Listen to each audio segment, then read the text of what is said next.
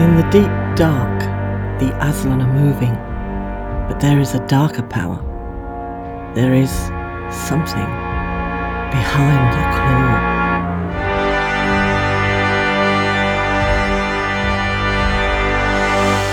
Welcome to episode twelve of the Behind the Claw podcast, a show for fans of the classic Traveller R P G. I'm Felbrig Napoleon Herriot, and let's start the show by taking a look in the email vault.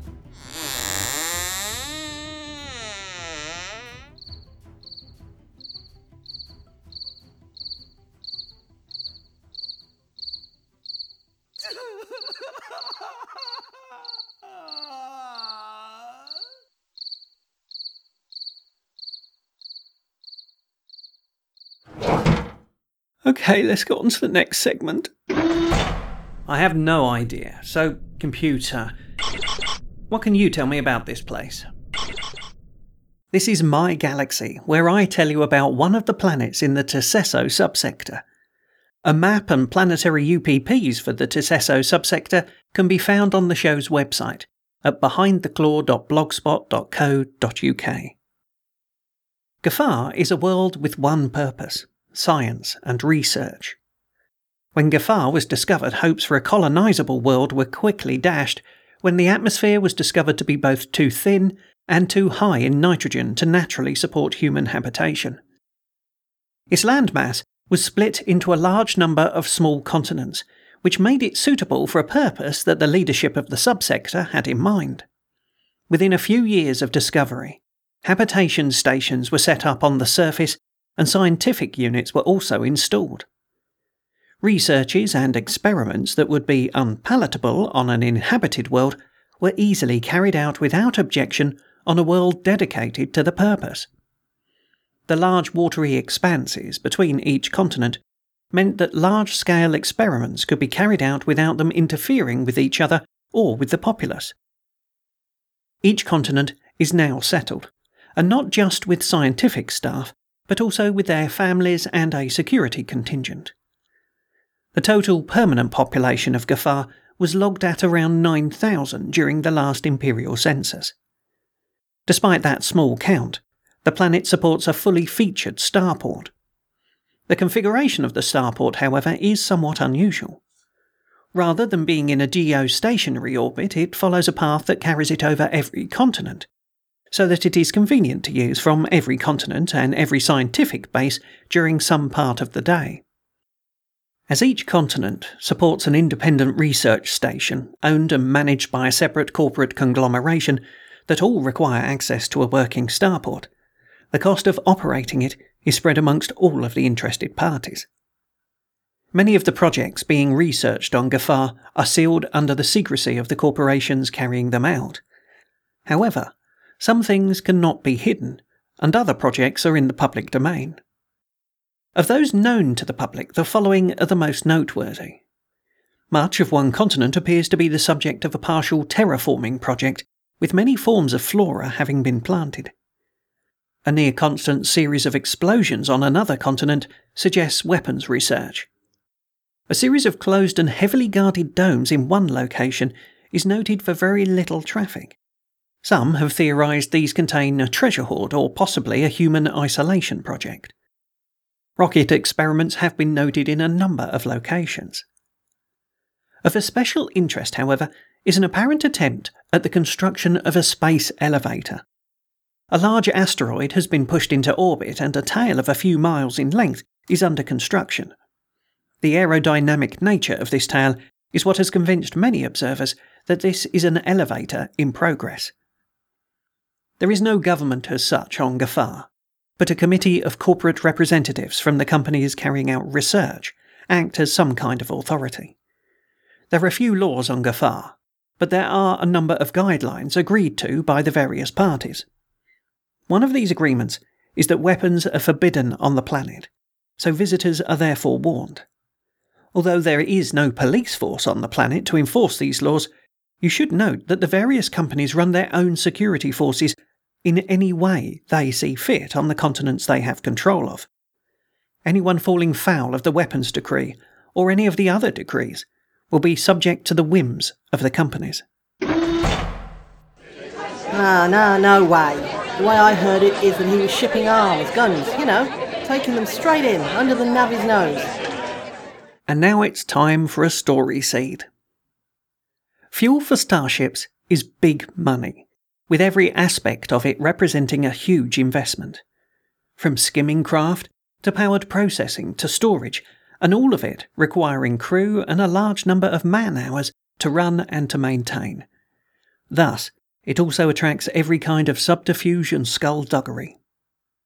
The fuel station, known as Glax by those that are familiar with it, is a fuel processing and filling station positioned above the ecliptic of its home system, very close to one of the common jump points. By placing itself so far out from the planet, it avoids orbit fees and is the fuel station of choice for people jumping through the system, as no time is lost in diving into the gravity well just to collect a new load of fuel. The station is part of a large operation that collects raw fuel from the local gas giant and processes it for sale. There are three parts to the operation. At the gas giant, a skimming operation collects raw fuel, pumps it into cargo pods which are then fired on a slow, ballistic trajectory towards Glax. Each pod runs a small fuel processing plant that spends the six-month journey from the gas giant to the station slowly processing the fuel. The second part of the operation collects the pods at the end of their journey and tugs them to the station. The final part is, of course, the station itself, where ships can dock, fuel up and purchase overpriced snacks. The problem that the P Cs need to solve for the owners of Glax is that the fuel is being sabotaged. At this point they don't know where it's being done, at the source, on the journey or at Glax itself. They want the person or people responsible. System checks on all of the equipment have returned negative, so it must be somebody interfering. At the source of the fuel, the operation is run rather like an oil well, hard, no-nonsense men doing hard work. They are all under a daily pressure to get the raw fuel compressed, packaged and pushed off towards Glax. There's no time to deal with nosy investigators. They all have hard-to-reach quotas to fill. At Glax, the capture crews that collect the pods and take them to the station are likewise under pressure. If they miss a single pod or waste any time, they lose bonuses. Likewise, the crews that service the customer's ships are always in a hurry. One possible cause for complaint from the workforce that might have worked its way up into a grudge was a change of pay rates eight months ago, which were changed from hourly rates to entirely bonus-based, meaning they can end up working for nothing or for very high rates. Unfortunately, any breakdown in the equipment can lead to a loss of bonus. It has happened a couple of times, and it makes everyone angry. The planetary starport has lost a lot of trade since Glax started up. Crews that used to come into the station and stay a while spending their credits no longer bother. This has made some very powerful people rather angry at what they perceive as an unfair competition. Is someone dropping an additive contaminant into the fuel at the gas giant, or interfering with the pods in transit where they're completely alone and vulnerable? Or is it happening on Glax itself? Is someone contaminating fuel tanks, or injecting something into the pipes when a ship is being fueled? No, sir, you may not dock here. What the hell? I just made three jumps to get here. Without permit seven C, you may not dock. Now move out to the holding line at six thousand kilometres. This is Rules Talk, where I investigate some aspect of classic traveller rules. Today I'm going to have a look at the computer skill. Basically, computer skill gives you the means for programming and operating computers. Book one doesn't give you any suggestions for operations, but does detail some programming. You have to work for a week, make a roll, add your skill, but it doesn't say what number you're actually trying to achieve, so I just assume eight plus. Regardless of whether you succeed on the roll, if it's a combat program, the referee gets to roll a secret die roll when it's first used in combat. A result of seven means that there is a fatal flaw of some sort that can cause the program to run with negative D Ms. As it's a secret roll, you don't tell the players that it's actually failed. It doesn't say so, but I suppose that that means the referee rolls for the computer attempting stuff. I should also mention that every service provides computer skill at one point or another. As we move into Book two, there is a phase in Starship Combat where computers can be reprogrammed. Although the book doesn't suggest anything explicit, this could well be where computer operations comes in, and you can have players make a computer skill roll to change the programs being used rapidly. With no rules for this, I suggest an eight plus as per usual. Book one suggests there are more programming rules in Book two, but it really only reiterates those from Book one. The High Guard character generation grants an automatic level of computer skill if you earn an honours, which I think suggests how important computers are on board a ship. In the Scouts book, computer appears all over the various assignments, showing that it's important to those on scouting service. It's not as prevalent in the Merchant's book, suggesting perhaps that a merchant might rely more on programs provided by others, which feeds into the interesting fact that characters with computer skills have a better chance of becoming officers, presumably because that's a rare skill within the merchant service.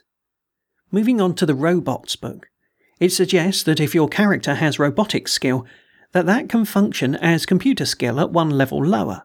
Therefore, Robotics two becomes Computer one, presumably because robots are so computerised. I decided to take a look through the Traveller Starter Edition in relation to computers. In here, unlike the other core books, it suggests that to write a computer program to do something, your character needs skill in that something. Another interesting change from the core rules is that instead of rolling a seven to see if there's a problem with the program, you roll two dice and it's on eleven plus instead.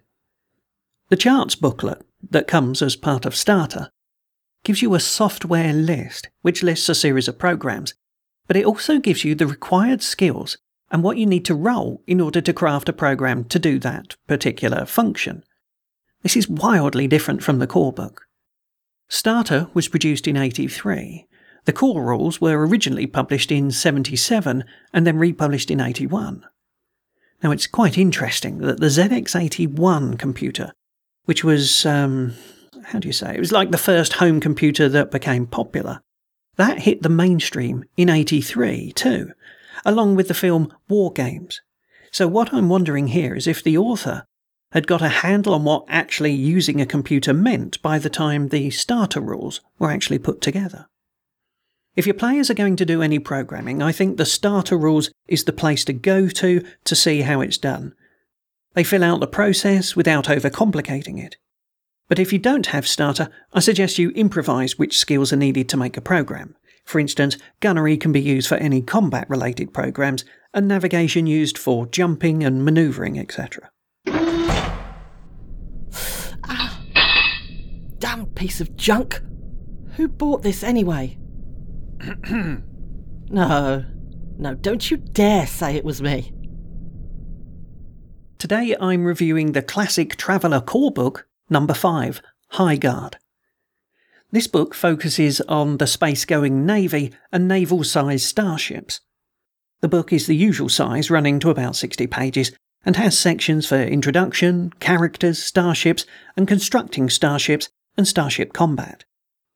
The introduction really covers the basic of what interstellar navies are all about, and how it's organised within the Imperium. I found this quite a revelation, actually. The more I read, or rather reread, the books, I realise how much I've missed in the past. In this case, it was the structure of the Imperial Navy that surprised me, in that it's actually broken into three independent tiers: Planetary Navy, Subsector Navy, and Imperial Navy, all three of which work together. Then the book moves on to creating naval characters. This is a vastly expanded version of what was found in the basic character generation for the Navy.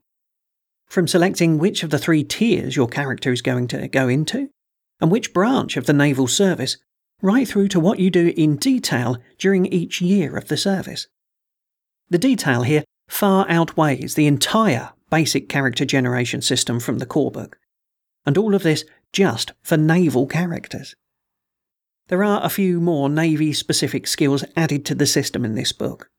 and creating a character with this system means you usually end up with characters having about twice the number of skills that you get through the basic system. Next, the book moves into details about starships. This is once again expanded from that found in the core rules. Larger ships, new weapons and defences are introduced. You can build military ships of every conceivable shape and size, from corvettes to supercarriers.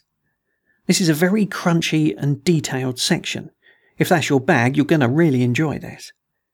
Intership combat for big military vessels is covered next, and talks about having lines of battles with ships in reserve, breaking the enemy's line, and of course boarding actions. Once again, it has lots of crunchy detail, and for my taste, too much. If you were really trying to fight fleet battles in this level of detail, I suspect the amount of dice that need to be rolled would end up being more important than any tactics. There are a lot of tables for weapons versus shields and armour and critical hits, which frankly turn me off. That said, I don't want a hundred numbers in my games, so my feeling is that this sort of combat isn't for me. Is it worth getting this book though? Yes. I like the expanded character generation. It really gives you the feel of what Navy life is all about. And even though I've been kind of turning up my nose at ship combat, the expanded ship construction and weapons descriptions add a lot of background material that I found fascinating.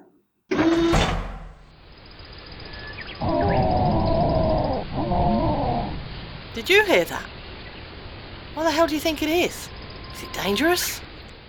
This is the Creature Catalogue, where I tell you about some weird beastie somewhere in the Imperium. Today, the Oupilander. The Oupilander is considered one of the ugliest fish in existence, not only by the people on its homeworld, but by an actual vote within its subsector, a vote funded by a media company promoting their product. Every aspect of this animal seems designed to be unpleasing to the human perception. It does not have any symmetry along or across its body. It does not have eyes, but does have feeding organs so positioned as to appear as eyes.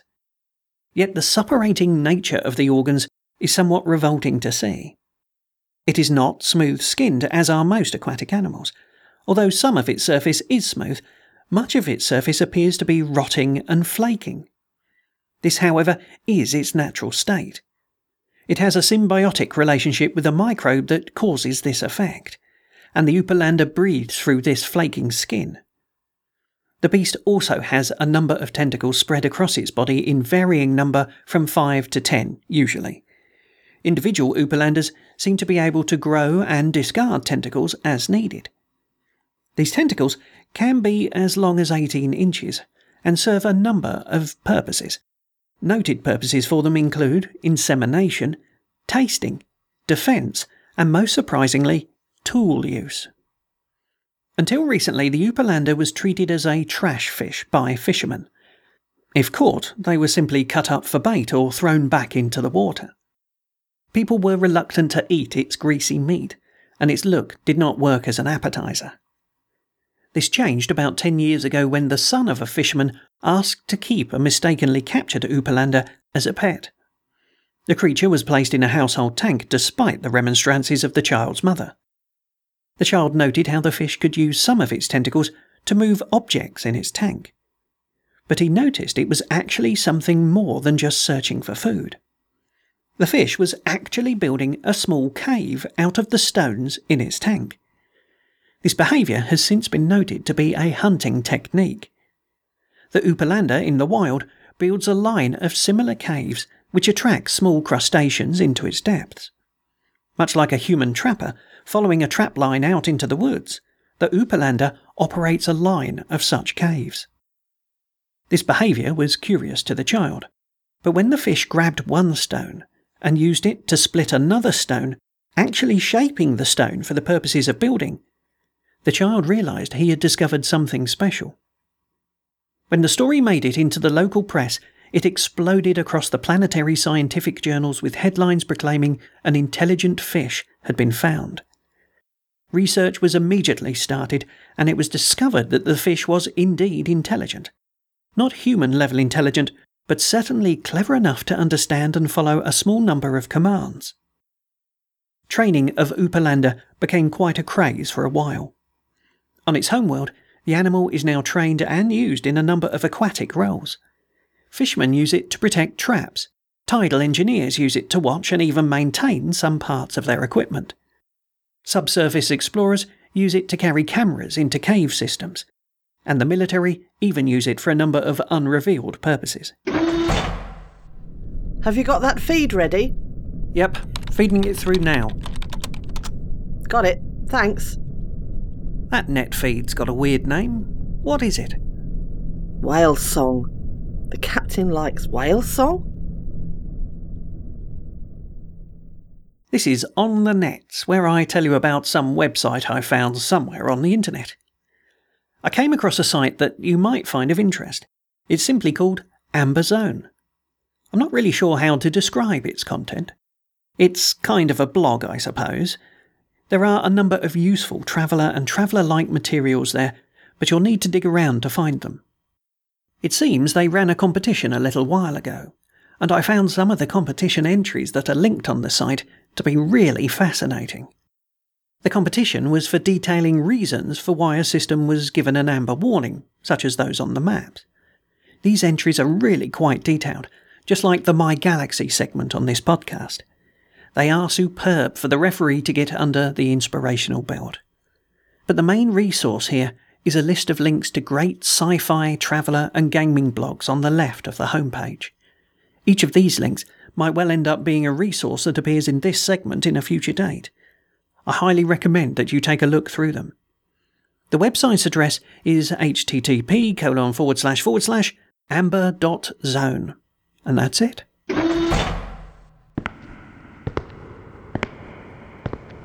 Welcome, Traveller, to the Galactic Audio Library. In this audio library segment, I'm just going to play you a bit of audio I knocked up in the last couple of days. I was inspired from a recent Traveller campaign where the players were using P G M P plasma guns, and that's what the inspiration for this bit of audio was.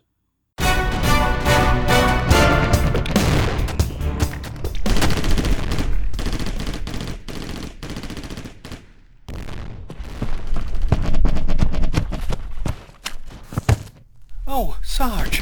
Private? There's too many of them. Get the rounds out, boy.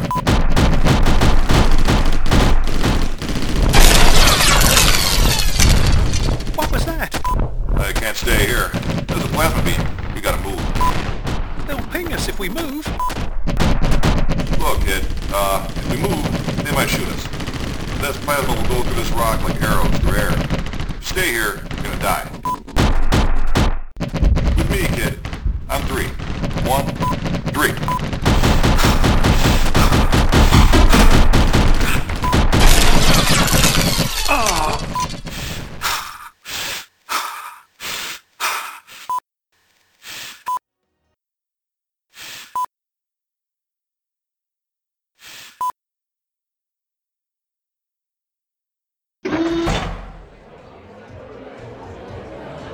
So I'm here. Why don't you tell me why you called?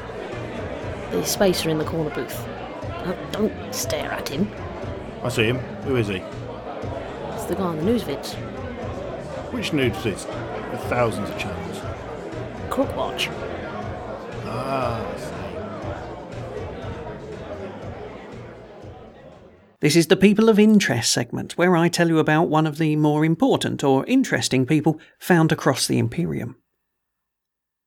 Karliona Heul is a scientist who has dedicated his life to research of the X-beam. The X-beam is a pulse-based energy beam capable of cutting through pretty much any known substance. During an interview with the light science magazine's Repoxy Invented, he was asked why he named his new beam the X-beam. In response, he laughed and said he chose X-beam because X represented the unknown, and the irony of that appealed to him. The interviewer didn't question that fact any further, and we can only suppose that his in-depth knowledge of the X-beam development was what powered the irony. After announcing his invention and going on a publicity tour to raise funds, he was the subject of a successful kidnap. A local crime boss wanted to get control of both Karliona and his invention for nefarious purposes. The crime boss wanted to be able to cut his way into bank vaults and other similar secure locations, and wanted to have Karliona build a portable X-beam for his hired thugs. The criminals also attempted to get hold of Karliona's equipment, but found themselves outgunned by the military that had suddenly taken over his laboratories. Thus they stuck Karliona in a basement laboratory and set him to work building a new X-beam emitter. During the three months that he was out of sight, Karliona set to work, but not building an X-beam emitter. He told the crime boss that was what he was doing, yet in reality he simply constructed a pulse-capable plasma emitter, which he used to blast a tunnel out of the basement and make an escape. He also rigged the plasma device to overload shortly after his escape, which caused enough confusion and damage to allow him to slip away almost unnoticed.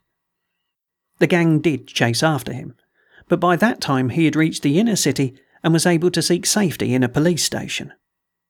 Of course, the whole incident catapulted him to fame as the kick-ass scientist hero, a role he deprecates, but it has been noticed that anyone mentioning that title to him causes a wry smile to cross his face. The military that had protected his laboratory during the criminal attack soon lost interest in the technology when Karliona used mathematics to prove that the technology's high energy use and extremely short range of less than a thousandth of an inch made it unviable as a weapon. To avoid a repeat kidnapping, he moved his laboratory to an orbital facility. However, this was not the end of Karliona's adventures. A pirate raid into the system where he was working led to a situation that once again forced him into the limelight. A local Navy vessel, a ten-ton fighter, was blasted in the fight with the pirates and sent hurtling towards the station where he was working.